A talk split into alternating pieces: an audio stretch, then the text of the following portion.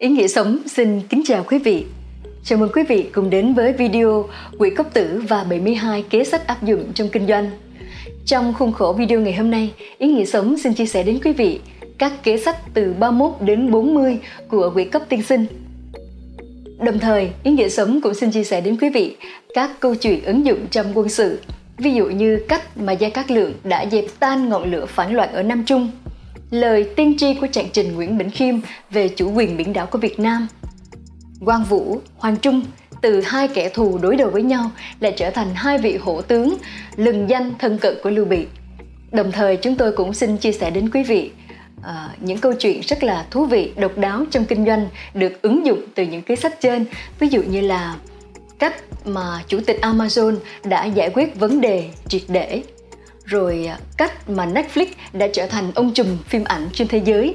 Đặc biệt, đó chính là cách biến thù thành bạn của Benjamin Franklin, người mà tên của ông đã được viết trên tờ 100 đô la Mỹ. Ý nghĩa sống mong rằng những kiến thức trên sẽ giúp cho quý vị có thêm những bài học trong cuộc sống.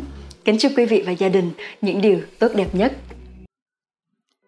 Quỹ cốc tử và 72 kế sách áp dụng trong kinh doanh. Kế thứ 31 ngàn vàng phá địch. Diễn giải mọi sự đều có sự cố kết bên trong. Có thể dùng tiền tài nhan sắc để phá vỡ sự cố kết ấy. Dùng nhiều tiền để mua chuộc ly gián nội bộ đối phương có thể thu được thắng lợi mà ở chiến trường không thể nào giành được. Điện cố quân sự An Lộc Sơn giỏi mua chuộc các sứ thần trong triều đình nhà đường, lại giỏi lấy lòng vua và Dương Quý Phi. An Lộc Sơn biết được rằng vua đường huyền tông hết mực yêu chuộng Dương Quý Phi nên An Lộc Sơn đã không quản đường xa, đích thân tặng Dương Quý Phi món lệ chi, tức là quả vải từ lĩnh Nam và giao chỉ của Việt Nam. Những quả vải tươi ngon dù đường xa đã làm cảm động vua đường và Dương Quý Phi. Nhờ vậy An Lộc Sơn được nhận làm con nuôi của vua đường và Dương Quý Phi. Lộc Sơn đầu quân làm tướng nhà đường, nhờ chiến đấu dũng cảm và tỏ ra trung thành nên nhanh chóng được thăng tiến Nhờ giỏi dùng vàng bạc đút lót cho các sứ thần của đường huyền tông, ông được sự tin tưởng của vua đường và các sứ giả trở về đều ca ngợi ông. Tuy có trí thông minh, nhưng Lộc Sơn luôn tỏ ra vụng về ngốc nghếch, khiến cho đường huyền tông rất tin tưởng và nhận ông làm con nuôi. Vợ đường huyền tâm là Dương Quý Phi trở thành mẹ nuôi của Lộc Sơn dù kém ông 16 tuổi. Ăn Lộc Sơn to béo bụng phệ, Huyền Tông thế vậy hỏi, Lộc Sơn lại mau miệng đáp rằng bụng to vì ban lòng chung với vua đường. Huyền Tông nghe thế lại càng tin Lộc Sơn. Từ năm 740 đến năm 751, An Lộc Sơn được thăng từ đô đốc Danh Châu lên tiết độ sứ Ba Trấn, Phạm Dương, Hà Đông và Bình Lư, nắm toàn bộ vùng Đông Bắc của Trung Quốc khi đó. Tổng binh mã của ba vùng này chiếm đến một phần ba quân số nhà đường. Lộc Sơn nắm rõ sự suy yếu của nhà đường do lối sống xa hoa của vua và các đại thần. Quân đội thường trực ở Kinh Châu lại bại nhược, trong khi đó lực lượng quân đội trong tay ông lúc đó rất mạnh, gồm nhiều người thuộc bộ tộc Đồng La, Hề, Khiết Đan, rất dũng mãnh, thiện chiến mà ông nuôi dưỡng, huấn luyện thành lực lượng riêng gọi là Duệ Lạc Hà. Năm 755, ông dùng 32 tướng phiên thay thế các tướng Hán, tổ chức thành lực lượng vũ trang hùng mạnh, tập trung của cải các vùng xung quanh, tích trữ lương thảo và hàng vạn con ngựa. Tháng 11 năm 755, An Lộc Sơn khởi binh ở Phạm Dương, lấy cớ thanh trừ thừa tướng Dương Quốc Trung, từ đó bắt đầu loạn an sử trong lịch sử Trung Quốc. Đường Huyền Tông ban đầu nghe báo Lộc Sơn làm phản còn không tin, sau mới biết là thật, bèn ra lệnh giết con trai Lộc Sơn đang làm rễ ở Kinh Thành quân lực Sơn mạnh mẽ, nhanh chóng tràn xuống phía Tây, đánh chiếm Lạc Dương, quân đội nhà đường bạc nhược, liên tiếp bị thua trận. Tháng 1 năm 756, ông tự xưng là Yên Đế ở Lạc Dương, lấy niên hiệu là Thánh Vũ. Ứng dụng trong kinh doanh Chính sách marketing hiệu quả của Coca-Cola và Pepsi qua POSM Raymond Temple, cựu giám đốc tiếp thị tại Pepsi, từ năm 2015 đến 2018, cho biết nguyên nhân của việc nhiều nơi chỉ bán Pepsi hoặc Coca nằm ở hợp đồng đại lý giữa các bên. Đây là một chiến lược marketing để làm cho các nhà hàng hay thậm chí là khu vui chơi và khách sạn bán chỉ một loại đồ uống duy nhất của một trong hai hãng. Theo hợp đồng trên, các địa điểm kinh doanh sẽ bán duy nhất sản phẩm thuộc nhãn hiệu của Pepsi hoặc Coca và đổi lại. Họ sẽ được hưởng nhiều ưu đãi đặc biệt như áo phông, ghế, đĩa, cốc và tủ lạnh hoàn toàn miễn phí. Thậm chí trong một số trường hợp, toàn bộ nhà hàng sẽ được phủ màu xanh của Pepsi hoặc màu đỏ của Coca.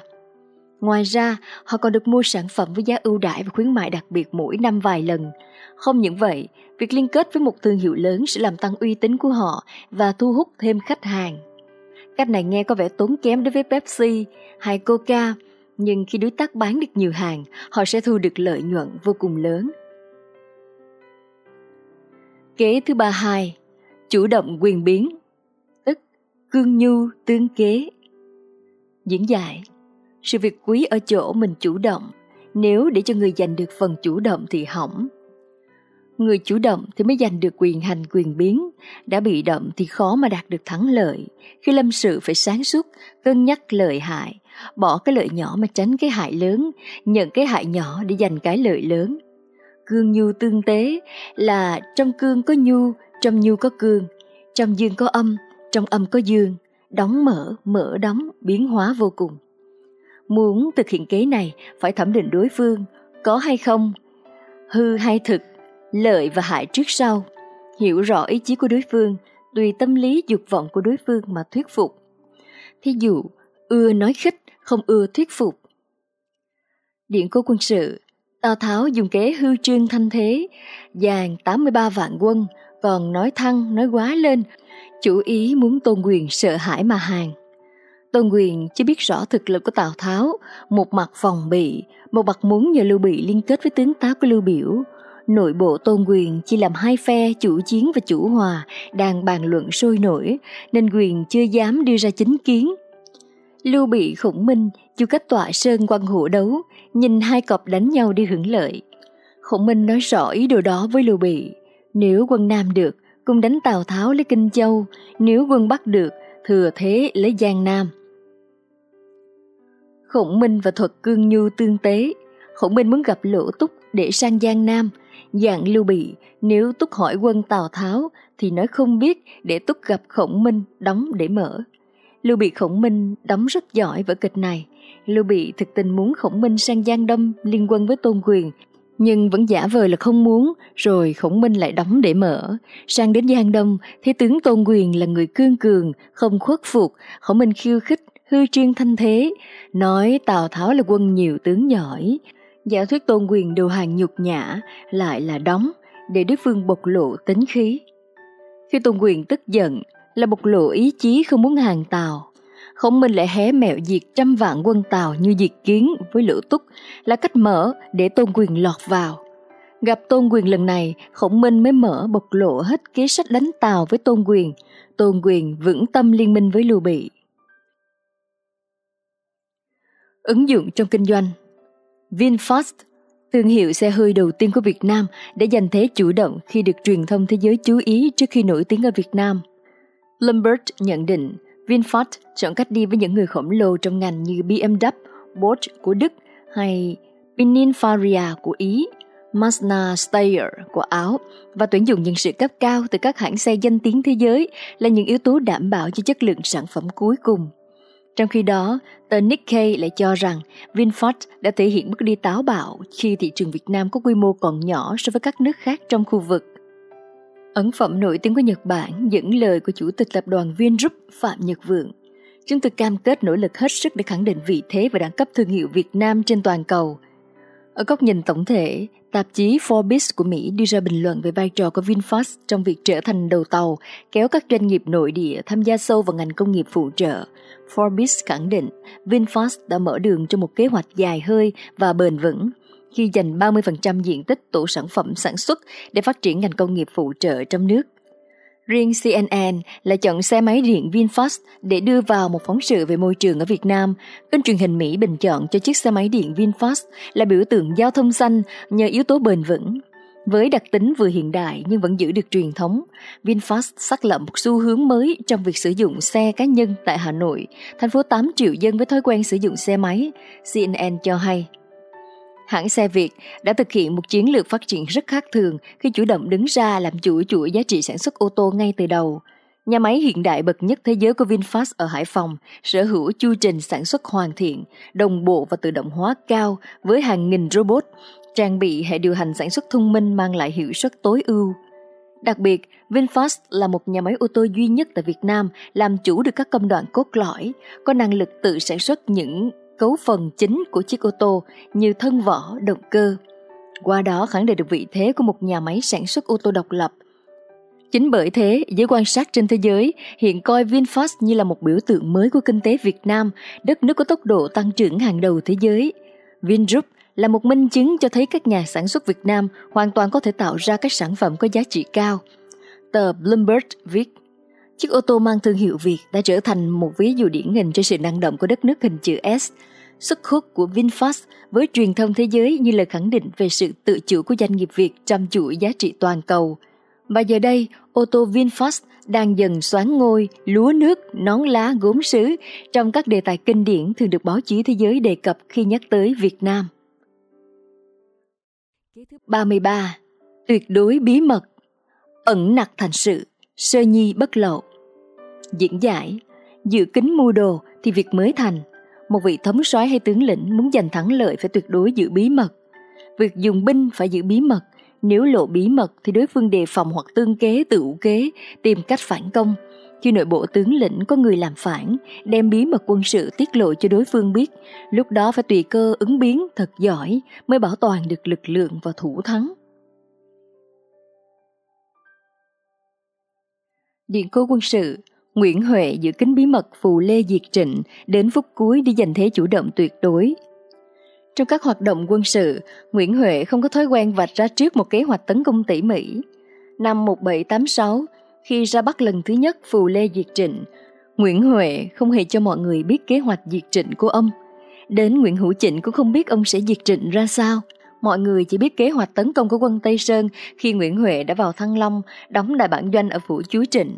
Cuối năm Mậu Thân, ngày 25 tháng 11 năm 1788, khi cất quân từ Phú Xuân ra Bắc, Nguyễn Huệ chỉ cho mọi người biết là ông ra Bắc chuyến này là để diệt quân Thanh xâm lược đến Nghệ An gặp Nguyễn Thiếp và nói chuyện với Nguyễn Thiếp. Nguyễn Huệ mới cho hay là chỉ trong 10 ngày ông sẽ phá xong 29 vạn quân thanh xâm lược. Khi ra đến dãy núi Tam Điệp, do tin tức tình báo để nhận được đầy đủ, Nguyễn Huệ mới công bố kế hoạch đánh quân thanh cho mọi người biết.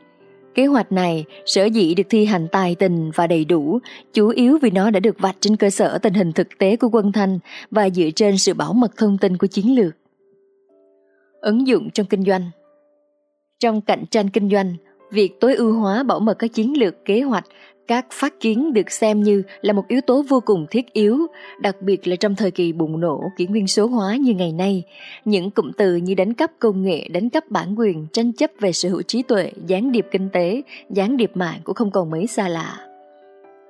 Việc giữ bí mật trong chiến lược kinh doanh không những mang lại những hiệu quả tốt mà còn tránh được những tổn thất, thiệt hại đến từ những kế hoạch chống phá của đối phương – nếu việc chưa thực thi mà đã bị bại lộ, đối phương nắm bắt e sẽ khó thành công, ngược lại còn chịu những hậu quả nặng nề.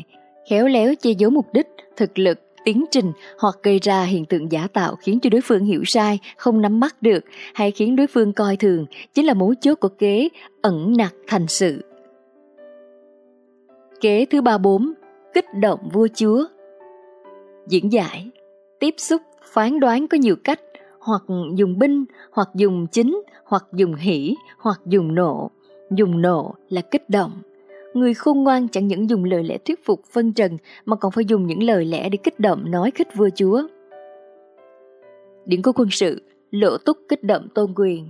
Khi tất cả đều đang khuyên tôn quyền hàng tàu, thì tự kính tức là lỗ túc để nhìn thấy được tâm sự của chủ công mình. Cho nên bằng sự khôn khéo của mình, Túc không đứng ra biện bác giữa chúng đại thần mà tìm cơ hội nói riêng. Lỡ Túc phân rõ lợi hại rằng nếu thần tử như Túc mà hàng ác sẽ được Tào Tháo trọng thưởng, còn kẻ làm chủ như Tôn Quyền sao có thể thoát khỏi cảnh bị đưa về hứa đô, chịu sự quản thúc như hiến đế. Đây là những phân tích trọng điểm nhất giữa được và mất của Tôn Quyền khi hàng Tào. Bọn Túc này đều có thể hàng Tào, riêng chúa công không thể. Chỉ dựa vào một câu này, đủ thấy cái tài của tử kính, điều này góp phần quan trọng trong việc tôn quyền quyết định liên minh tôn lưu để chống Tào. Ví dụ thứ hai, Phạm Ngũ Lão đã dùng cách đang sọt giữa đường để thu hút sự chú ý của Hưng Đạo Vương Trần Quốc Tuấn.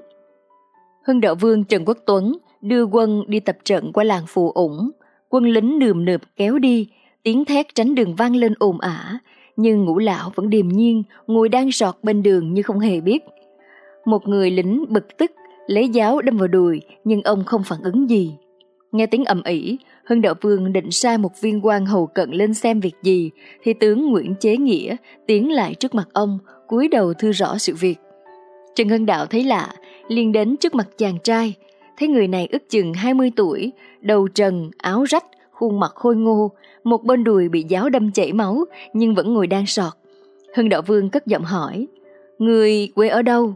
Bị giáo đâm thế không biết đâu hay sao mà ngồi im thế? Phạm Ngũ Lão ngước lên, thấy vị tướng dáng uy nghi nhưng vẫn lộ rõ vẻ hiền từ, liền kính cẩn thưa. Thưa Đức ông, thần họ Phạm, tên Ngũ Lão, quê ở làng Phù Ủng, châu Thượng Hồng, nhà nghèo, ruộng không có, phải làm nghề đang sọt nuôi mẹ già. Thần mãi nghĩ mấy câu trong binh thư nên không biết có quân của Đức ông qua đây, xin Đức ông xá tội. Thấy dáng vẻ và khẩu khí của Phạm Ngũ Lão đường hoàng, Trần Hưng Đạo sai người lấy thuốc đắp vết thương cho ông, rồi giờ hỏi xem có quan tâm đến việc quân Nguyên Mông sắp tiến vào Đại Việt không. Phạm Ngũ Lão thưa, thần tuy ở nơi thôn giả, song cũng biết giặc Nguyên Mông lâm le tiến vào, nên đã cùng trai tráng trong vùng luyện tập võ nghệ, chờ thời cơ đầu quân. Hân Đạo Vương nhìn thấy trong một chiếc sọt có quyển sách liền hỏi sách gì. Ngũ lão kính cẩn dâng lên. Vương hỏi về binh thư, không ngờ ông trả lời rành rọt mọi vấn đề về cách dùng binh. Binh chỉ cần tinh chứ không cần nhiều. Hưng Đạo Vương mừng rỡ nói, Người có chí lớn, ta rất mừng. Hiện ta đang chiêu mộ quân lính, kén chọn tướng tài. Ta muốn ngươi về vạn kiếp giúp ta huấn luyện quân lính. Ngươi thấy thế nào? Phạm ngũ lão vui mừng, song không đi ngay mà xin phép về thư lại với mẹ, khiến cho Hưng Đạo Vương xúc động. Sau một thời gian, ngũ lão đến quân doanh của Trần Hưng Đạo huấn luyện quân sĩ, ông còn được Hưng Đạo Vương gả con gái cho. Điều này rất hiếm xảy ra trong vương triều Trần. Và để làm điều đó một cách thuận tình đạt lý, Trần Quốc Tuấn đã phải dán con gái anh Nguyên xuống làm con nuôi. Không chỉ trở thành con rể và được Hưng Đạo Vương kèm cặp, Phạm Ngũ Lão còn có tình bạn đẹp với con út vua Trần Thái Tông là Minh Hiến Vương Trần Uất, người ấn tượng với câu chuyện đang sọt bên đường của ông. Được rèn cặp dưới trướng của Hưng Đạo Vương, Phạm Ngũ Lão đã trưởng thành, phát huy được những sở trường để trở thành vị tướng tài năng kiệt xuất, lập nhiều chiến công trong hai lần kháng chiến chống Nguyên Mông lần 2 và lần 3. Ứng dụng trong kinh doanh có 3 cách tạo sự khan hiếm kích thích khách hàng nên mua ngay bây giờ. 1. Đưa ra những lý do hợp lý để thể hiện sản phẩm có số lượng có hạn. 2. Tặng kèm phần quà tặng miễn phí có giới hạn. 3. Đưa ra chương trình khuyến mãi ưu đãi. Cách 1. Đưa ra những lý do hợp lý thể hiện sản phẩm giới hạn số lượng. Có một bài quảng cáo cho sản phẩm là những quả lê. Người viết quảng cáo thuyết phục mọi người mua để làm quà tặng Bài viết này được đăng trên tạp chí nổi tiếng Fortune đã tạo sự khan hiếm như thế này. Cuối bài viết có một đoạn kích thích hành động ngay như sau. Thời điểm của tháng này là mùa của những quả lê chín mọng tươi ngọt nhất trong năm. Người đọc tạp chí Fortune nhiều hơn số hộp lê sẽ có của năm nay rất nhiều. Bởi vậy, nếu bạn muốn chắc chắn sẽ có một vài hộp, chúng tôi hy vọng các bạn sẽ gửi đơn đặt hàng ngay. Hoặc một đoạn tạo ra sự khan hiếm kêu gọi hành động ngay ở cuối bài của một bài quảng cáo cho nhà hàng như sau – Chúng tôi chỉ có thể phục vụ bữa tối lãng mạn rất đặc biệt này cho 12 cặp đôi trong mỗi buổi tối. Vì vậy điều quan trọng là phải gọi điện và đặt chỗ càng sớm càng tốt. Như vậy, nếu bạn không có chương trình khuyến mãi hoặc không có quà tặng nào miễn phí để kích thích khách hàng hành động mua ngay, thì bạn hãy tìm một lý do mang đến cảm giác khan hiếm của sản phẩm. Lý do càng hợp lý bao nhiêu, khách hàng sẽ tin sự khan hiếm của sản phẩm. Qua đó, sự kích thích mua ngay sẽ gia tăng. Cách 2 tặng kèm phần quà tặng miễn phí có giới hạn. Nếu sản phẩm của bạn sản xuất đại trà và không có lý do xác đáng nào để tạo sự khan hiếm, thì hãy tạo ra món quà tặng và đưa ra lý do khan hiếm của món quà tặng kèm. Lưu ý, khi sử dụng quà tặng kèm là quà tặng phải có sự liên quan hoặc là giá trị bổ sung thêm cho sản phẩm của bạn mà khách cần. Lưu ý là hãy giới hạn số lượng hoặc thời gian tặng miễn phí để tạo ra sự khan hiếm kích thích khách hàng mua ngay. Cách 3. Đưa ra chương trình khuyến mãi. Nếu bài viết quảng cáo hay mà kèm theo một chương trình khuyến mãi ưu đãi giảm giá hoặc mua số lượng nhiều được tặng thêm sản phẩm thì sẽ kích thích khách hàng mua ngay. Tuy nhiên, để đoạn nội dung khuyến mãi đạt được hiệu quả như ý, bạn cần phải có 3 thông tin sau đây. Thứ nhất, giới hạn về số lượng hoặc giới hạn thời gian nhận khuyến mãi. Nếu khuyến mãi mà không có giới hạn số lượng hoặc thời gian thì không còn gọi là khuyến mãi nữa. Vì không tạo ra được sự khan hiếm nên không có tác dụng kích thích khách hàng mua ngay khi đọc xong bài quảng cáo của bạn. Nếu thông tin khuyến mãi mà không giới hạn số lượng và thời gian thì thông tin đó trở thành giá trị cộng thêm chứ không còn là thông tin kích thích hành động ngay. Giá trị cộng thêm làm cho khách hàng hiểu rằng mua lúc nào cũng được ưu đãi như vậy, cần gì vội vàng mua hàng. Thứ hai, viết cụ thể số tiền được giảm giá hoặc số phần trăm ưu đãi. Khuyến mãi là đánh mạnh vào lợi ích của khách hàng, vì vậy cần tạo cảm giác giá hời cho họ. Nếu số phần trăm khuyến mãi nhỏ nhưng quy ra số tiền lớn, đừng đề cập đến số phần trăm, hãy viết rõ số tiền khuyến mãi. Ngược lại, nếu số tiền nhỏ nhưng quy ra số phần trăm lớn, chỉ nên đề cập đến số phần trăm. Nếu khuyến mãi chỉ ưu tiên 5% nhưng quy ra số tiền là 1 triệu đồng khách hàng bị thu hút và dễ bị tác động với con số 1 triệu đồng hơn. Nếu khuyến mãi ưu đãi chỉ có 100.000 đồng nhưng chiếm 30% trên giá bán, khách hàng sẽ chú ý hơn khi bạn đề cập giảm 30% thay vì ưu đãi 100.000 đồng. Nếu bạn có nhiều mặt hàng khuyến mãi thì hãy viết thông tin khuyến mãi cho mặt hàng khuyến mãi khủng nhất để làm tác nhân thu hút và gia tăng sự ham muốn giá hời của khách hàng. Ví dụ, thưởng thức món sườn heo bản lớn, nướng than chỉ với giá 10.000 đồng nhân dịp khai trương từ ngày chấm chấm đến chấm chấm. Đối với một số sản phẩm, bạn cũng cần để giá gốc hoặc giá thị trường và giá khuyến mãi để khách hàng thấy rõ giá hời như thế nào. Thứ ba, lý do khuyến mãi chính đáng. Đây là thông tin cực kỳ quan trọng ảnh hưởng đến hiệu quả thông tin khuyến mãi. Bạn hãy hình dung trên những con đường có hàng loạt các cửa hàng thời trang sale off 30% đến 50%, thậm chí còn giảm đến 70% mà chẳng có nhiều khách đến mua. Nhưng một ngày nào đó, có một cửa hàng thời trang mới khai trương ở giữa các cửa hàng đó và nhân dịp khai trương cửa hàng này khuyến mãi 30% tất cả các sản phẩm. Bạn nghĩ có đông khách đến mua vì sẽ được giá hời không? Chắc chắn sẽ đông người mua hơn rất nhiều so với các cửa hàng xung quanh. Điều gì tạo nên sự khác biệt đó? Cửa hàng mới chỉ ưu đãi 30% nhưng lại hút khách hơn, trong khi các cửa hàng khác giảm giá nhiều hơn. Rõ ràng sự khác biệt nằm ở lý do khuyến mãi. Các cửa hàng khác ưu đãi giảm giá hàng ngày mà chẳng có lý do chính đáng nào, tạo cảm giác cho khách hàng là hàng tồn kho, hàng kém chất lượng, hàng lỗi thời. Còn cửa hàng mới khuyến mãi ít hơn nhưng hiệu quả cao hơn vì có lý do chính đáng là khai trương nên tạo cảm giác cho khách hàng an tâm về chất lượng sản phẩm, không phải hàng lỗi thời hoặc hàng tồn kho. Vì vậy, nếu bạn muốn tăng hiệu quả mua hàng ngay bằng chương trình khuyến mãi, bạn cần đưa ra lý do chính đáng hợp lý, tạo sự tin tưởng ở khách hàng. Đây là khuyến mãi thật, hiệu quả kích thích mua hàng sẽ tăng cao hơn. Lưu ý khi kêu gọi hành động, khi kêu gọi khách hàng hành động, bạn cần nhắc lại lợi ích của sản phẩm mà khách hàng cần hoặc kèm theo câu khuyến khích thúc đẩy khách hàng mua hàng. Kế sách 35 Kế sách lâu dài Người thông minh thì luôn nhìn cái rất xa để mà kiểm nghiệm. Người khôn ngoan thì phải biết nhìn xa trông rộng, sẽ không tham cái lợi nhỏ mà để mất cái lớn, tham cái lợi trước mắt mà quên kế sách lâu dài. Người có đảm lược thật sự thì phải biết tính toán sâu xa, chu đáo, không chỉ thấy cái trước mắt, không chấp vào tập quán thông thường. Ví dụ trong quân sự, với các Lượng dập tắt ngọn lửa phản loạn ở Nam Trung do Mạnh Hoạch cầm binh – Tháng 3, khi Gia Cát Lượng xuất quân đi giải quyết các cuộc nổi loạn vũ trang ở Nam Trung, thì tham quân Mã Tốc đến đưa tiễn. Gia Cát Lượng hỏi ông này về kế sách thì Mã Tốc đáp rằng Địa thế vùng Nam Trung rất hiểm yếu, cách trở. Từ lâu đã không phục tùng triều đình. Cho dù bây giờ ta dùng vũ lực đánh bại họ, thì khi đại quân rút đi, họ lại tiếp tục làm phản. Cho nên đạo lý dùng binh nên là đánh vào lòng người mới là thượng sách, còn đánh vào thành lũy là hạ sách. Chiến tranh tâm lý là thượng sách, chiến tranh binh đao là hạ sách, mong rằng thừa tướng chớ dựa vào vũ lực quá nhiều, hãy nghĩ cách chinh phục lòng người là chính. Kế hoạch này hoàn toàn trùng hợp với phương án hòa bình an ủi vỗ về của Gia Cát Lượng. Nhận thấy uy tín và ảnh hưởng sâu rộng của Mạnh Hoạch ở Nam Trung và vì muốn giải quyết thật tốt mối quan hệ giữa các dân tộc thiểu số vùng này với triều đình Thục Hán, nên Gia Cát Lượng quyết định đánh vào lòng người của Mạnh Hoạch coi đó là chiến thuật chủ đạo.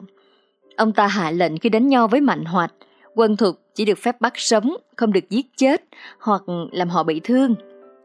Trong trận đầu giao tranh, Mạnh Hoạch bị quân thuộc bắt sống, và các lượng không giết không làm nhục mà còn bày tiệc khoản đãi nhằm làm cho Mạnh Hoạch chịu hàng phục. Gia Cát Lượng còn cho quân bày trận thế, dẫn Mạnh Hoạch tham quan, rồi hỏi Mạnh Hoạch, với một đội quân như thế, liệu ông có đánh thắng được không? Mạnh Hoạch trả lời rằng, trước đây tôi chưa biết thực hư về quân đội của ông, chẳng qua tôi thất bại vì mắc phải mưu kế của ông. Bây giờ tôi thấy được trận thế, biết rõ thực tình, bất quá cũng chỉ có vậy thôi. Nếu ông dám thả cho tôi về đánh lại thì chắc là tôi thắng. Gia Cát Lượng tha cho Mạnh Hoạt trở về, Mạnh Hoạt tập hợp lại lực lượng giao tranh lần nữa, nhưng vẫn bị thua và bị quân thục bắt sống. Lần này Mạnh Hoạt vẫn chưa chịu phục, Gia Cát Lượng lại thả ông ta ra, cứ như vậy lặp đi lặp lại đến 7 lần. Đến lần thứ 7 khi Gia Cát Lượng định thả Mạnh Hoạt thì Mạnh Hoạt không chịu về, vì ông ta nhận thấy Gia Cát Lượng quả thật là con người phi thường, và trong thâm tâm không có ý thù địch với mình. Mạnh Hoạt thành tâm nói với Gia Cát Lượng rằng, Thiên quy của thượng tướng như vậy, thì người miền Nam không bao giờ làm phản nữa. Sau khi Mạnh Hoạch chịu thần phục, thì các thế lực phản loạn ở miền Nam cũng nhanh chóng lần lượt quy hàng. Mùa thu năm 225, ba cánh quân Đông Tây và Trung hội quân ở Điền Trì, Vân Nam ăn mừng thắng lợi của cuộc Nam Tiến và giai thoại bảy lần bắt bảy lần thả được truyền tụng. Trong chiến dịch này, Gia Cát Lượng đã tiếp thu ý kiến của Mã Tốc, người từng đảm nhiệm chức thái thú Nam Trung là chủ trương đánh vào lòng người làm thượng sách, nên đã nhanh chóng kết thúc chiến sự ở Nam Trung. Sau khi dẹp xong phản loạn ở Nam Trung do Mạnh Hoạt cầm đầu các bộ lạc Nam Man, trong vấn đề có cần thiết hay không để Hán quan, Hán binh ở lại cai trị dân tộc thiểu số. Gia Cát Lượng đã căn cứ vào tình hình thực tế, không để binh lính và quan lại cai trị ở lại cho nên đã thu được hiệu quả tốt đẹp, kỹ cương thiết lập dân tộc thiểu số và người Hán cùng yên bình. Ứng dụng trong kinh doanh cách giải quyết tận gốc vấn đề của chủ tịch Amazon. Nhà sáng lập công ty Amazon Jeff Bezos mới đây đã có buổi phỏng vấn thú vị với câu lạc bộ kinh tế Washington. Trong suốt 45 phút trò chuyện, Bezos đã chia sẻ nhiều vấn đề về triết lý kinh doanh của ông, bao gồm cả việc ông đã giải quyết những vấn đề xảy ra với Amazon như thế nào. Ông cho hay, cũng có đôi khi chính bản thân ông đã nhận được đơn hàng bị lỗi từ Amazon và ông giải quyết việc này tương tự như cách ông giải quyết vấn đề của khách hàng theo 3 bước – 1. Yêu cầu nhóm viết một bản nghiên cứu về sự việc. 2. Xác định nguyên nhân sâu xa gây ra sự cố. 3. Xác định và đề xuất giải pháp giải quyết triệt để từ gốc rễ. Nói về lý do lựa chọn cách xử lý này, Bezos cho biết khi bạn khắc phục sự cố, bạn không chỉ giải quyết cho một khách hàng mà là cho mọi khách hàng và quá trình đó là một phần lớn trong những gì mà chúng tôi thực hiện. Thực chất, phương pháp giải quyết vấn đề của vị tỷ phú giàu nhất thế giới này cũng tương tự như một phương pháp đã xuất hiện cách đây nhiều thập niên trước và gồm 3 bước cụ thể như sau một Viết ra vấn đề. Bạn có thể thấy được việc đầu tiên mà Jeff Bezos yêu cầu nhóm của ông thực hiện là viết một bản nghiên cứu sự việc dựa trên những sự cố xảy ra. Vậy hành động này có hiệu quả ra sao? Các điều kiện và hoàn cảnh xung quanh một vấn đề rất đa dạng và phức tạp. Bằng cách tự mình viết nghiên cứu sự việc, các thành viên trong nhóm phải phân tích và trình bày những hoàn cảnh này, từ đó hiểu vấn đề rõ ràng, cụ thể hơn. Đây là một việc không hề dễ dàng chút nào, bởi nó đòi hỏi bạn phải có kỹ năng và sự suy nghĩ tập trung. Trong khi làm như vậy bạn có thể có một cái nhìn bao quát, toàn diện chính xác hơn và điều này sẽ giúp bạn thực hiện được những bước kế tiếp hiệu quả hơn. 2. Xác định nguyên nhân sâu xa Bezos đã đúng khi xác định mục tiêu cần đạt được ở đây là tìm ra những nguyên nhân sâu xa gốc rễ thực sự của vấn đề. Bạn xác định được một nguyên nhân nào đó và giảm đáng kể sự cố phát sinh của vấn đề, nhưng vấn đề đó vẫn có thể tiếp tục tái diễn nếu như những nguyên nhân sâu xa quan trọng khác chưa được tìm ra. Bằng cách xác định một loạt các nguyên nhân sâu xa, bạn sẽ nâng cao khả năng giải quyết triệt để vấn đề hoặc ít nhất là giảm ảnh hưởng của vấn đề tới mức nhỏ nhất có thể. 3. Tìm ra cách giải quyết chữa trị tận gốc. Đây thực sự là một phần khó khăn đối với số đông chúng ta. Khi để lập ra được danh sách các nguyên nhân sâu xa, bạn hãy suy nghĩ và tìm cách khắc phục cho từng nguyên nhân đó. Phần đầu tiên của ba bước là tự do. Điều này có nghĩa nhóm của bạn nên được tự do đề xuất các giải pháp, cả truyền thống và độc đáo, khác biệt. Bạn càng có nhiều sự lựa chọn, khả năng bạn tìm được cách xử lý phù hợp nhất càng cao.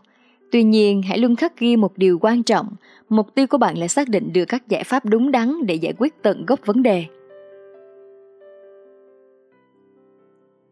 Kế thứ 36, biết trước thời thế. Diễn giải Dự đoán thời thế để quyết định lợi hại quyền biến. Một thống soái hay một tướng lĩnh nắm được thời là điều trọng yếu. Họ phải hành động lặng lẽ một khi hết thảy chưa ai chú ý, đến lúc thời cơ chín mùi là họ ra tay, lập tức làm chuyện lớn. Kiến ngự tri chức là dự đoán thời thế, suy việc lợi hại, quyền biến. Nguyên tắc của kế này là dựa vào sự hợp ly, quy luật tự nhiên của vạn vật, sự ly hợp người bình thường có thể gần mà không thấy, xa mà không biết. Chỉ người nhìn xa trông rộng lo xa mới thấy và biết được. Trong đấu tranh phải thấy được thế và lực của ta và địch. Ta yếu thì hòa hoãn, làm cho mình mạnh lên và chờ cho địch suy yếu. Là lặng lẽ hành động khi chưa ai chú ý và nhìn thấy, nhưng khi thời cơ chín mùi là lập tức hành động làm nên chuyện lớn. Điện cô quân sự Trạng trình Nguyễn Bỉnh Khiêm và những lời tiên tri đúng về thời thế giúp cho hậu thế có chiến lược phù hợp. Sử sách đều thừa nhận Nguyễn Bỉnh Khiêm là nhà dự báo hoạch định chiến lược kỳ tài, coi ông là nhà tiên tri số một nước Việt. Ông từng đi ra lời sấm bảo nhà Mạc chạy lên cao bằng dựng nghiệp, sau khi thất thủ ở Thăng Long và sẽ tồn tại ba đời. Quả nhiên điều này đúng. Ông còn khuyên trịnh kiểm, giữ chùa thờ Phật được ăn oản, tìm người trong tâm thất nhà Lê lập làm vua, nhà trịnh làm theo và từ đó nối đời cầm quyền, nhưng danh nghĩa vẫn là tôn phò nhà Lê. Với nhà Nguyễn, từ khi Nguyễn Kim chết, Nguyễn Uông, con cả của Nguyễn Kim đã bị Trịnh Kiểm ám hại. Trước tình thế nguy nan, Nguyễn Hoàng, con trai thứ của Nguyễn Kim, đã cho người đến hỏi Nguyễn Bỉnh Khiêm và nhận được câu ẩn ý. Hoành Sơn nhất đái khả dĩ dung thân, nghĩa là một giải Hoành Sơn có thể dung thân được. Nhờ đó, năm một năm số 8, Nguyễn Hoàng đã xin hỏi Trịnh vào trấn thủ xứ Thuận Hóa, rồi dần xây dựng cơ đồ họ Nguyễn ở phương Nam. Trong bài thơ Cự Ngao Đới Sơn thuộc tập thơ Bạch Vân Am thi tập, ông viết Biển Đông vạn dặm giăng tay giữ, đất Việt muôn năm vững trị bình. Chí những phù nguy xin gắng sức, cõi bờ xưa cũ tổ tiên mình. Câu này như lời khuyên của Trạng Trình với thế hệ sau rằng phải nắm giữ được Biển Đông thì đất nước mới được thái bình, thịnh trị muôn đời.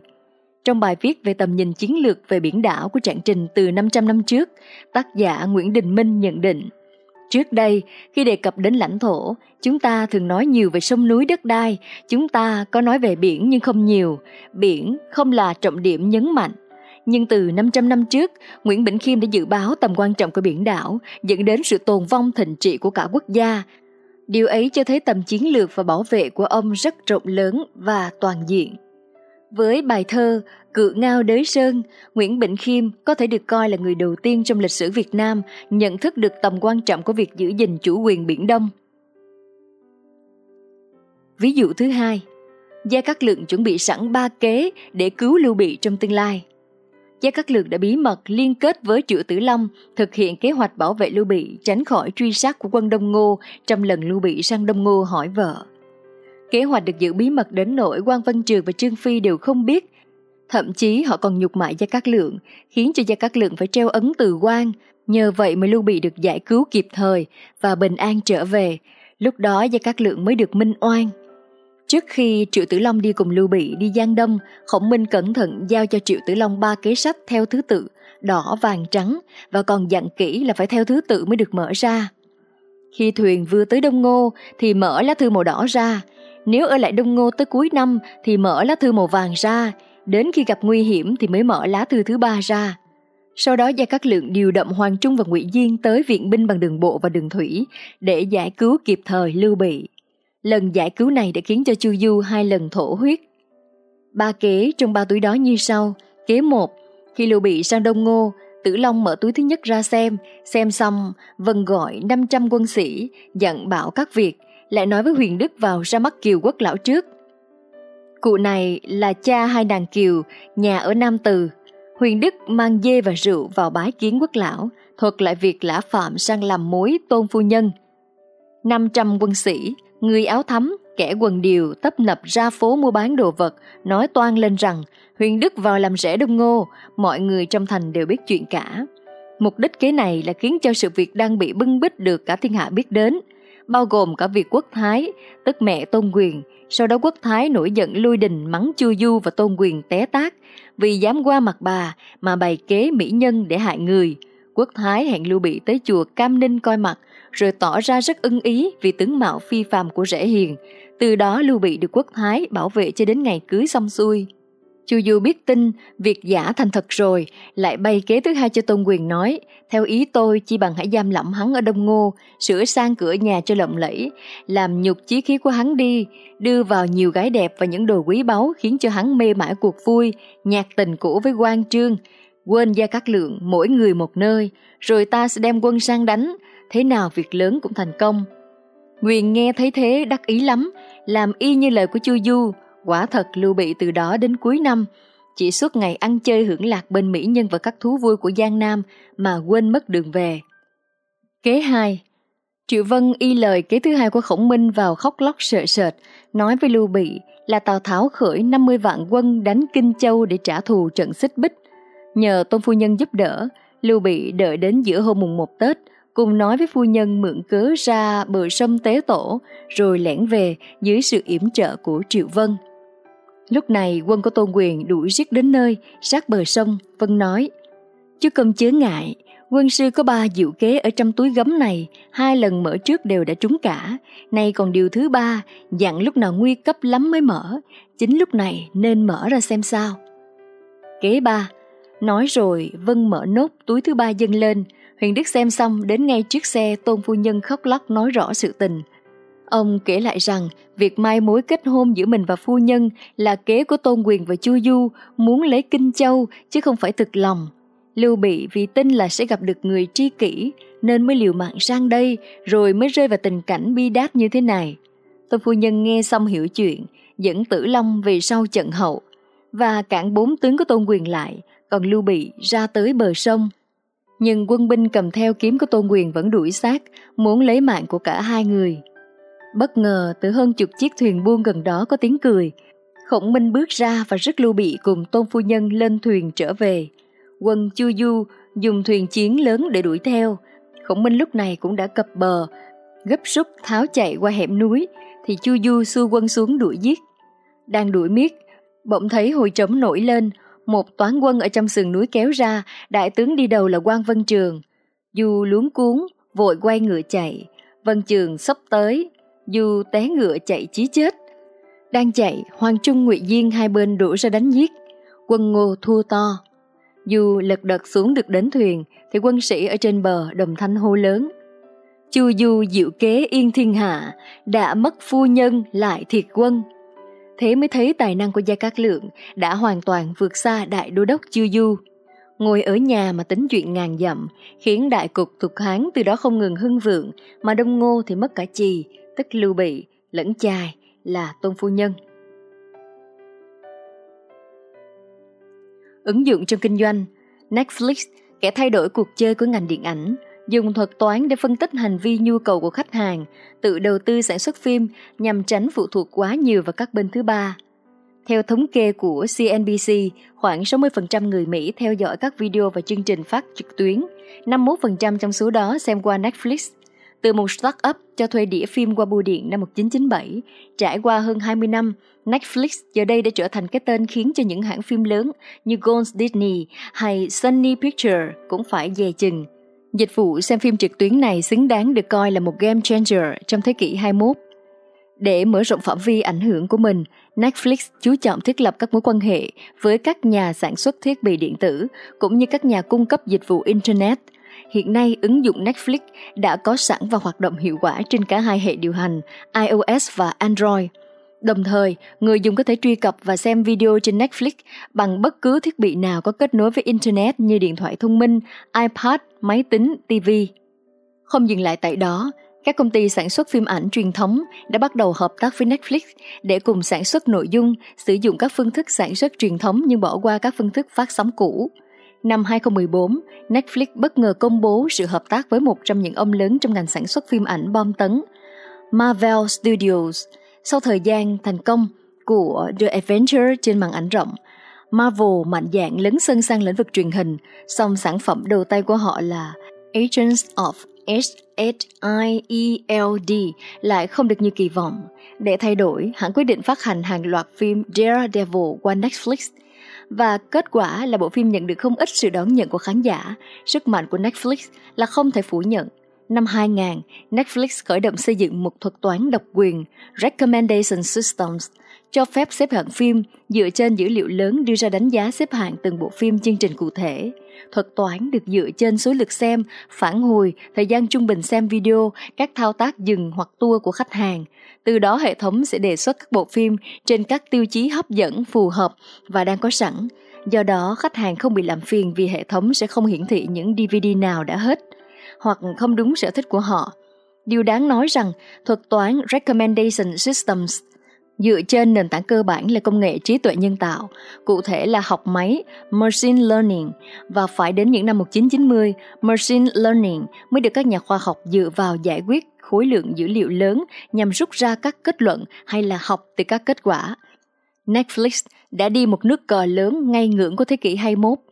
Netflix đưa ra mục tiêu vào cuối năm 2018, hơn 50% nội dung trên thư viện của họ là do chính mình sản xuất để thực hiện điều đó, trưởng bộ phận nội dung của Netflix, Ted Sarandos vừa tuyên bố họ sẽ đầu tư đến 8 tỷ đô để sản xuất 30 bộ phim hoạt hình và 80 bộ phim truyền hình mới trong năm 2018.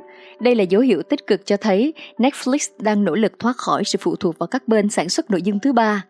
Ngoài ra, tham vọng đoạt giải Oscar của công ty trước giờ vẫn bị giới hạn trong danh mục phim tài liệu.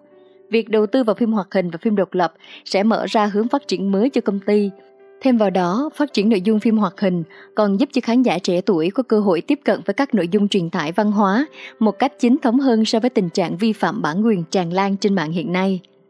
Tại lễ trao giải Oscar, danh giá mới diễn ra đầu năm 2019, Netflix khiến cả Hollywood trao đảo khi Roma, một tác phẩm điện ảnh thuộc dòng phim Originals của hãng, được đề cử tới 10 hạng mục và giành được chiến thắng ở ba hạng mục quan trọng.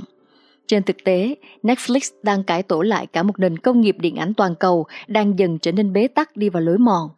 Các hãng phim lớn như Disney, Warner Bros. chỉ tập trung vào mảng phim bom tấn bởi chúng đem về những khoản doanh thu khổng lồ. Netflix nhận ra rằng những dòng phim độc lập giá rẻ là thứ khán giả cần, một luồng gió mới giữa siêu anh hùng phi thường hay những câu chuyện chính trị nhàm chán. Và vì vậy, lần đầu tiên có một hãng phim như Netflix sẵn sàng đầu tư và trao cho các nhà làm phim độc lập nhiều quyền sáng tạo hơn, thỏa sức với những ý tưởng của mình cũng như tiếp cận lượng khách hàng đông đảo hơn. Và sự thành công ngoài sức tưởng tượng cho những Stranger Things, Orange is the New Black chứng minh rằng sự liều lĩnh của Netflix là hoàn toàn chính xác. Kế thứ 37, không đánh vẫn oai, diễn giải Người cầm quân không cần lâm trận mà vẫn làm chủ được thiên hạ, thế mới đáng gọi là thần minh. Bậc đại trí không cần hao tổn binh lực, vẫn khiến cho đối phương phải bãi binh cầu hòa, thiên hạ nể phục, đủ sánh với thần minh. Ví dụ trong quân sự, Gia Cát Lượng thu phục Mã Siêu không cần hao binh tổn tướng. Trận chiến gây cấn không phân thắng bại giữa Dược Đức và Mã Siêu, trong lúc Trương Phi đang giao chiến ngày đêm, Lưu Bị lo ngại về quân Mã Siêu quá mạnh, thì Gia Cát Lượng vừa tới đã hiến kế thu phục Mã Siêu mà không cần dùng tới binh đao giao chiến. Không Minh hiểu rõ nội tình của Mã Siêu, Mã Siêu có mối thù giết cha với Tào Tháo, nên không thể theo phe Tào. Nội tình của Hán Trung lúc bấy giờ lục đục, mặc dù phong chức đô giảng tế tử cho Mã Siêu, nhưng Trương Lỗ vẫn luôn e dè và nghi ngờ. Mã Siêu lại không được lòng nhiều mưu sĩ dưới thời Trương Lỗ kết hợp với sự hoài nghi của Trương Lỗ sẽ dẫn tới kết cục xấu cho Mã Siêu đánh vào điểm yếu này. Gia Cát Lượng đúng lúc đến mở lời với Mã Siêu. Không lâu sau, Mã Siêu chủ sang quy hàng lưu bị. Ứng dụng trong kinh doanh Microsoft với hệ điều hành Windows đã trở thành hệ điều hành thống trị hầu hết các máy tính trên thế giới.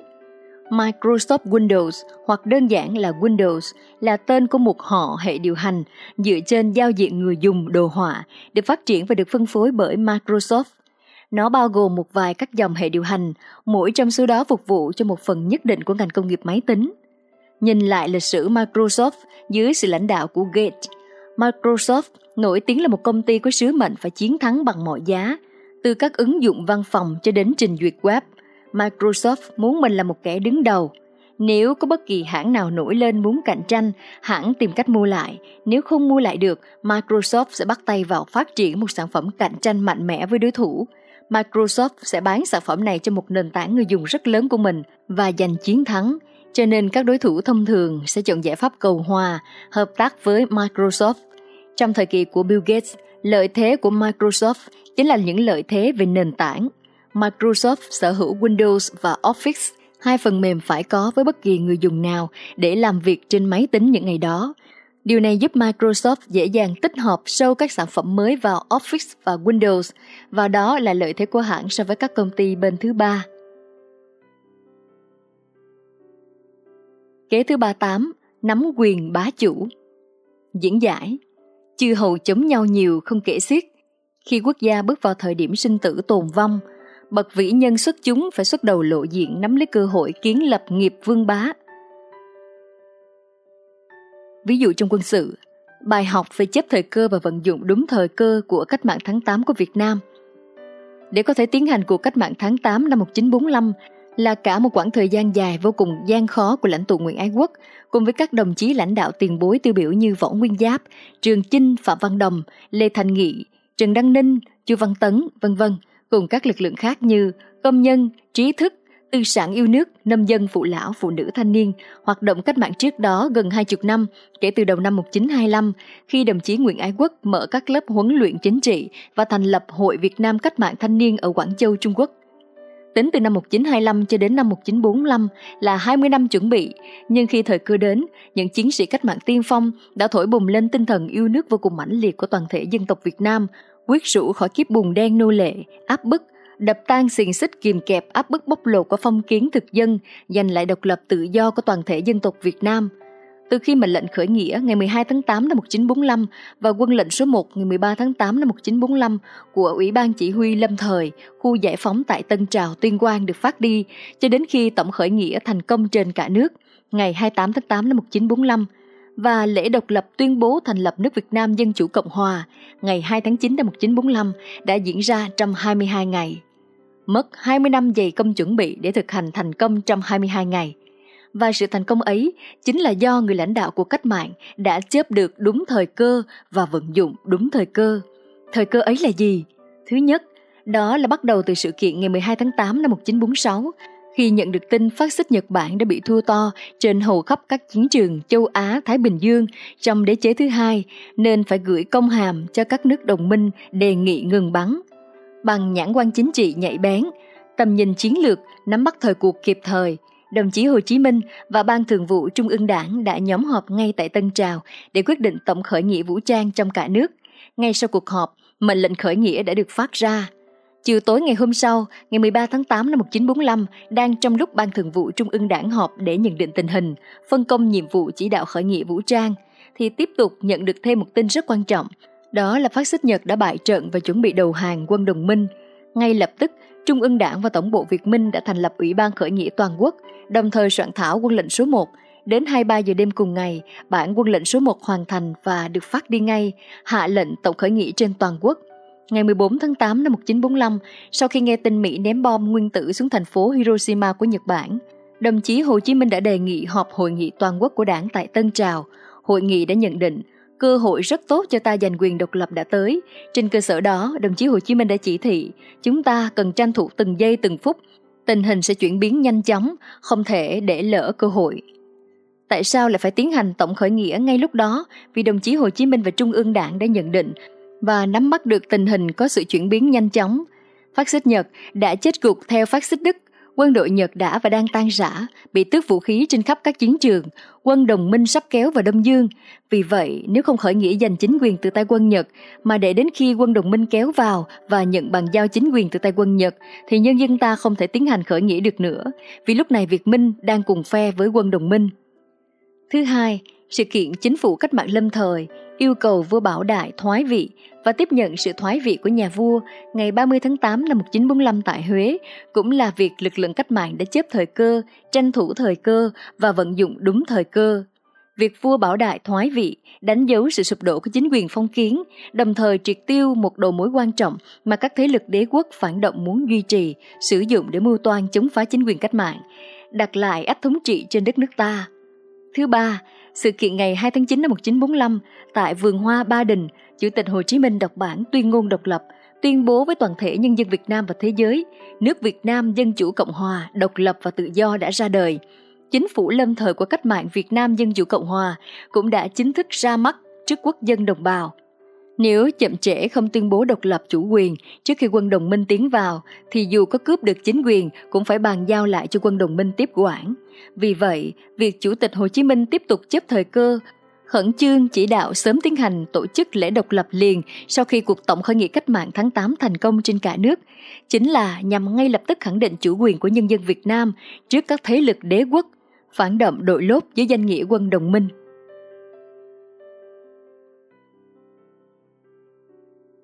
Ứng dụng trong kinh doanh David Maxwell, nghệ thuật xoay chuyển tình thế. Vào năm 1981, David Maxwell, cái tên không mấy tiếng tăm trên thương trường, bất ngờ được bổ nhiệm để lèo lái Fannie Mae, ông chùm cho vay mua nhà tại Hoa Kỳ. Lúc bấy giờ công ty Fannie Mae đang phải vật lộn để sống sót. Sự ổn định tài chính của nó chưa bao giờ bị xáo trộn như vậy. Công ty mất 1 triệu đô la khi mỗi ngày làm việc trôi qua.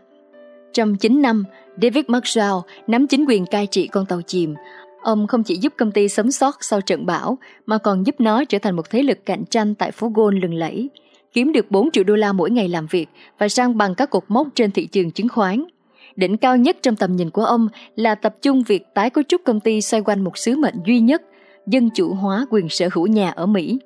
Với nước cờ này, Fannie Mae không chỉ mở rộng được thị phần khách hàng, tăng trưởng doanh thu mà còn trở thành biểu tượng của giấc mơ Mỹ, đòi lại công bằng cho những người nhập cư vốn bị thờ ơ bởi chính sách sở hữu đất đai lúc bấy giờ. Kế sách thứ ba chính, thay thù thành bạn. Diễn giải, trên đời không có gì quý mãi, không có ai làm thống soái vĩnh viễn. Thế sự biến hóa vô cùng, hôm nay họ là kẻ thù, nhưng ngày mai họ có thể là bạn của ta, hoặc ngược lại, đó là cả một nghệ thuật chuyển hóa. Ví dụ trong quân sự, quan Vũ tha chết cho Hoàng Trung, Hoàng Trung tha chết cho quan Vũ, rồi sau đó họ trở thành hai trong số ngũ hổ tướng phò tá Lưu Bị. Lưu Bị mang quân vào Tây Xuyên đánh Lưu Chương. Hoàng Trung lúc đó ông mới đầu quân cho Tào Tháo nhận lệnh theo vào, tham chiến tại cửa ải Hà Manh. Ông thường dũng cảm xung phong đi đầu trước các sĩ tốt, được đánh giá là can đảm cương nghị. Lưu Bị mến mộ tài năng của lão tướng Hoàng Trung, nhiều lần ngỏ ý muốn mời, nhưng vị tướng già nhất định không theo. Sau nhiều hiệp tranh giao bất phân thắng bại, quan Văn Trường giả thua, dụ Hoàng Trung đuổi theo rồi vung đao bắt sống đối thủ. Tuy nhiên vì mến mộ tài năng nên quan công không giết lão tướng, nợ đối thủ một mạng. Ngày hôm sau khi hai bên nghênh chiến, Hoàng Trung bắn rụng giải mũ trên đầu quan Vân Trường với hàm ý tha chết. Hai bên không còn nợ gì nhau. Cũng bởi lý do trên mà Hoàng Trung bị nghi có thông đồng với quan Vũ nên bị ra lệnh chém đầu, nhưng ông được ngụy Diên phá pháp trường cứu sống. Trước biến cố lúc đó, quan Vũ nhiều lần gặp thuyết phục Hoàng Trung, cuối cùng vị tướng già đã đồng ý theo nhà thục. Dụng trong cuộc sống, làm thế nào để sống làm việc cùng người mà bạn không thích? Vấn đề muôn thuở này được một trong những con người vĩ đại nhất xử lý một cách vô cùng thông minh, đến nỗi người ta gọi đó là hiệu ứng Benjamin Franklin – Benjamin Franklin là người mà tên ông được in trên tờ 100 đô la, từng gặp mâu thuẫn rất nặng với một người đồng nghiệp của mình. Khi ông tái đắc cử vào vị trí thư ký nghị viện, Franklin đã bị người này chỉ trích thậm tệ trước toàn nghị viện. Franklin quyết tâm biến kẻ căm ghét mình trở thành người quý trọng ông. Vốn là một nhà sưu tầm sách, ông đã gửi thư tới kẻ căm ghét mình, người cũng nổi tiếng trong giới sưu tập sách, để hỏi mượn một cuốn sách của người này đó là một bức thư vô cùng lịch thiệp bày tỏ khát vọng cháy bỏng của Franklin muốn được đọc cuốn sách quý. Kẻ đáng ghét đã lập tức gửi sách cho Franklin. Một tuần sau, ông gửi trả cuốn sách kèm theo thư cảm ơn. Trong lần gặp tiếp theo, lần đầu tiên người này chủ động tiếp cận Franklin và nói chuyện với ông. Từ thời điểm đó, chúng tôi sẵn lòng giúp đỡ nhau trong mọi việc và trở thành người bạn tốt cho tới cuối đời. Franklin kể lại. Câu chuyện biến thù thành bạn của Franklin là tiêu biểu cho quy tắc hành xử mang tên ông, đó là khi bạn sẵn sàng đề nghị một người không ưa bạn giúp đỡ bạn một việc trong khả năng của họ. Điều này sẽ khiến cho họ cởi mở hơn với bạn và mối quan hệ trở nên cải thiện đáng kể. Vậy đấy, đôi khi cách tốt nhất để giải quyết những mối quan hệ thù hằn lại không phải là chiến tranh mà là sự nhã nhặn. hãy yêu cầu người đó giúp đỡ bạn một cách lịch sự. Điều này không đơn giản, bởi bạn phải để cái tôi của chính mình qua một bên để xóa bỏ rào cản giữa hai người. Nghĩ rộng ra, dám thực hiện những việc bạn không thoải mái vì mục tiêu tốt đẹp, chẳng phải đã là một điều đáng tự hào về bản thân hay sao?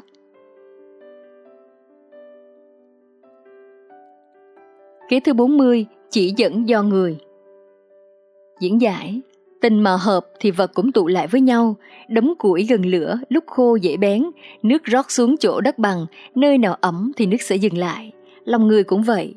Một thống soái muốn thuyết phục hay là lợi dụng tướng sĩ của đối phương thì phải làm sao cho họ thấy họ phải chịu ân huệ của mình.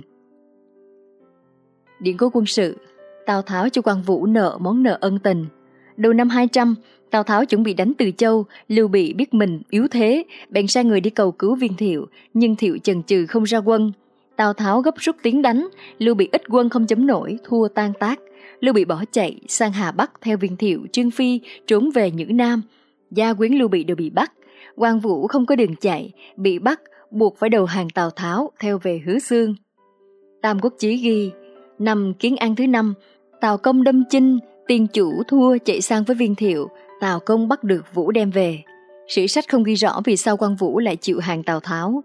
Bởi sau đó ít lâu thì quan Vũ đã trả lại phong thưởng của Tào Tháo để bỏ đi tìm Lưu Bị. Còn trong tiểu thuyết Tam Quốc diễn nghĩa, nhà văn La Quán Trung hư cấu ra câu chuyện rằng nhân vật quan Vũ bị bao vây, ban đầu thà chết không chịu hàng, sau nhờ có nhân vật Trương Liêu thuyết phục mới đưa ra ước pháp tam chương, có nghĩa là giao hẹn ba điều, trong đó có điều rằng một khi biết được tin tức của Lưu Bị, dù ở chân trời góc bể, quan Vũ sẽ lập tức rời đi. Nhân vật Tào Tháo vừa nghe xong thì cho rằng nếu giao hẹn như vậy thì ta còn cần quan Văn Trường làm gì nữa. Nhưng sau hồi suy nghĩ, quý tiếc và ái mộ nhân tài nên đã chấp thuận yêu cầu. Trong tiểu thuyết Tam Quốc diễn nghĩa, nhà văn Lao Quán Trung miêu tả nhân vật Tào Tháo cúi người quỳ gối xuống, tự tay cột lại giày cho nhân vật quan Vũ trước mặt ba quân khiến quan Vũ vừa bối rối vừa vô cùng cảm động. Sau đó Tào Tháo không chỉ ban tặng mỹ nữ, rượu ngon, bạc vàng tơ lụa mà ngay cả con ngựa xích thố mà lã bố cưỡi khi xưa cũng được Tào Tháo tặng cho quan Vũ. Nhưng Vũ vẫn có ý muốn rời đi. Tào Tháo không tức giận mà càng thêm kính trọng. Tam Quốc Chí viết Tào Công thấy Vũ là người hùng tráng, muốn tỏ ý lưu lại lâu dài mới bảo Trương Liêu do hỏi ý quan Vũ. Vũ thở dài nói, Ta biết Tào Công đãi ta rất hậu, nhưng ta đã chịu ân huệ của Lưu Tướng Quân, thề cùng sống chết, chẳng thể bội ước. Ta thà chết, chứ chẳng ở lại được. Ý ta muốn lập công để báo ơn Tào Công, rồi sẽ ra đi. Trước khi quan Vũ rời xa Tào Tháo để đến với Lưu Bị, thì quan Vũ đã lập nhiều chiến công cho Tào Tháo, như giết Nhan Lương, giải vây thành Bạch Mã, giết tướng Văn Xú, hai tướng giỏi nhất của viên thiệu. Trên đường bỏ trốn Tào Tháo, quan Vũ vì bảo vệ hai chị, tức là hai vợ của Lưu Bị, mà qua năm ải chém sáu tướng, Tào Tháo theo trên để làm cho quan Vũ phải mang ơn huệ của mình. Đây cũng là lý do sau này quan Vũ tha mạng cho Tào Tháo để đáp đền tấm lòng của Tào Tháo. Ứng dụng trong kinh doanh, năm thói quen của nhà quản lý có nhân viên trung thành. Một số tổ chức và nhà lãnh đạo rất xuất sắc trong việc nuôi dưỡng lòng trung thành của nhân viên. Dưới đây là năm thói quen giúp chính họ làm điều đó mà bạn có thể tham khảo họ chân thành. Đây chính là điểm mấu chốt đầu tiên, thói quen được hình thành trong suốt quá trình làm việc và trải nghiệm của những nhà quản lý. Họ hoàn toàn không có suy nghĩ công cụ hóa những người làm việc dưới mình, không dùng chức vị cũng như quyền hạn để lợi dụng chất xám và sức lao động của nhân viên. Sự chân thành còn thể hiện ở thái độ, lời nói trong suốt những cuộc họp hay thậm chí là những lần gặp gỡ bên ngoài. Họ tin tưởng các thành viên trong nhóm và thể hiện điều đó. Hãy theo dõi những cuộc thảo luận, những buổi họp giao nhiệm vụ để thấy được sự khác biệt giữa một nhà quản lý với những nhân viên trung thành và ngược lại. Điểm khác biệt lớn nhất ở đây là niềm tin. Họ có một niềm tin nhất định vào nhân viên của mình trong những công việc sắp đến thông qua những cơ sở chuyên môn và tinh thần họ nhìn thấy được. Không những có niềm tin, những nhà quản lý còn tìm những cách thức phù hợp để thể hiện nó với nhân viên thay vì chỉ giữ trong đầu mình – những nhân viên biết rằng cấp trên luôn tin tưởng họ sẽ mạnh dạn hơn trong việc chấp thuận những thử thách táo bạo hơn, sẽ không bỏ cuộc ngay cả khi vấp ngã hay gặp phải khó khăn. Họ chia sẻ các giá trị tư tưởng của mình. Thêm một điều đặc biệt nữa mà những nhà quản lý với nguồn nhân viên trung thành thường có, đó chính là thái độ cởi mở, sẵn sàng đưa ra những giá trị mà bản thân tâm đắc vào những cuộc trò chuyện với nhân viên. Họ không bao giờ để các thành viên trong nhóm phải đoán già đoán non về những gì cần thiết để thành công trong tổ chức và mục tiêu mà công ty hướng đến. Họ cũng không sợ bị chứng minh bản thân là sai. Quan điểm của họ là duy trì một cuộc đối thoại có ý nghĩa, chứ không phải để giành phần thắng lợi trong một cuộc tranh luận. Năng lượng tích cực và niềm tin của họ vào những người họ làm việc cũng là dễ lây lan và tăng cường năng lượng cho mọi người. Họ luôn sẵn sàng hỗ trợ có mặt đầu tiên trong các sự cố. Khi những tính toán chiến lược của cả tập thể gặp vấn đề phát sinh, làm gián đoạn đến tiến trình chung của dự án, thì đây là lúc để nhìn rõ một nhà lãnh đạo mẫu mực, có trách nhiệm. Thay vì bỏ mặc nhân viên tự giải quyết vì cho rằng khâu thực thi kém, những quản lý của nhân viên trung thành là những người có mặt đầu tiên và đưa ra các hướng giải quyết cần thiết để khắc phục sự cố và hoàn thành công việc tốt nhất. Họ không mong đợi bất cứ ai thực hiện một nhiệm vụ mà chính họ cũng không sẵn sàng. Họ quan tâm đến cuộc sống của nhân viên. Ngoài những vấn đề chuyên môn thượng tầng, một người sếp có thiên hướng quan tâm đến những vấn đề cá nhân xung quanh nhân viên như gia đình, sở thích, dự định trong tương lai, thường nhận được sự trung thành từ phía họ. Những nhà quản lý này đều biết rằng cuộc sống các thành viên trong nhóm ảnh hưởng đến công việc của họ theo nhiều cách. Do đó, hỗ trợ các nhu cầu cá nhân của nhân viên là một trong những cách tốt nhất để đảm bảo rằng họ sẽ có thể cố gắng hết sức mình khi công ty cần đến họ nhất. Trong số rất nhiều mục tiêu của nhà tuyển dụng, thu hút và giữ nhân tài là điều ưu tiên hàng đầu. Một cách hiệu quả để phát triển để giữ nhân viên trung thành là công nhận những thành tựu cá nhân của họ. Bằng cách phát triển năm thói quen quản lý này, bạn có thể sẽ có những nhân viên trung thành và hạnh phúc, những người luôn mang đến nhiều hiệu quả bất ngờ trong công việc.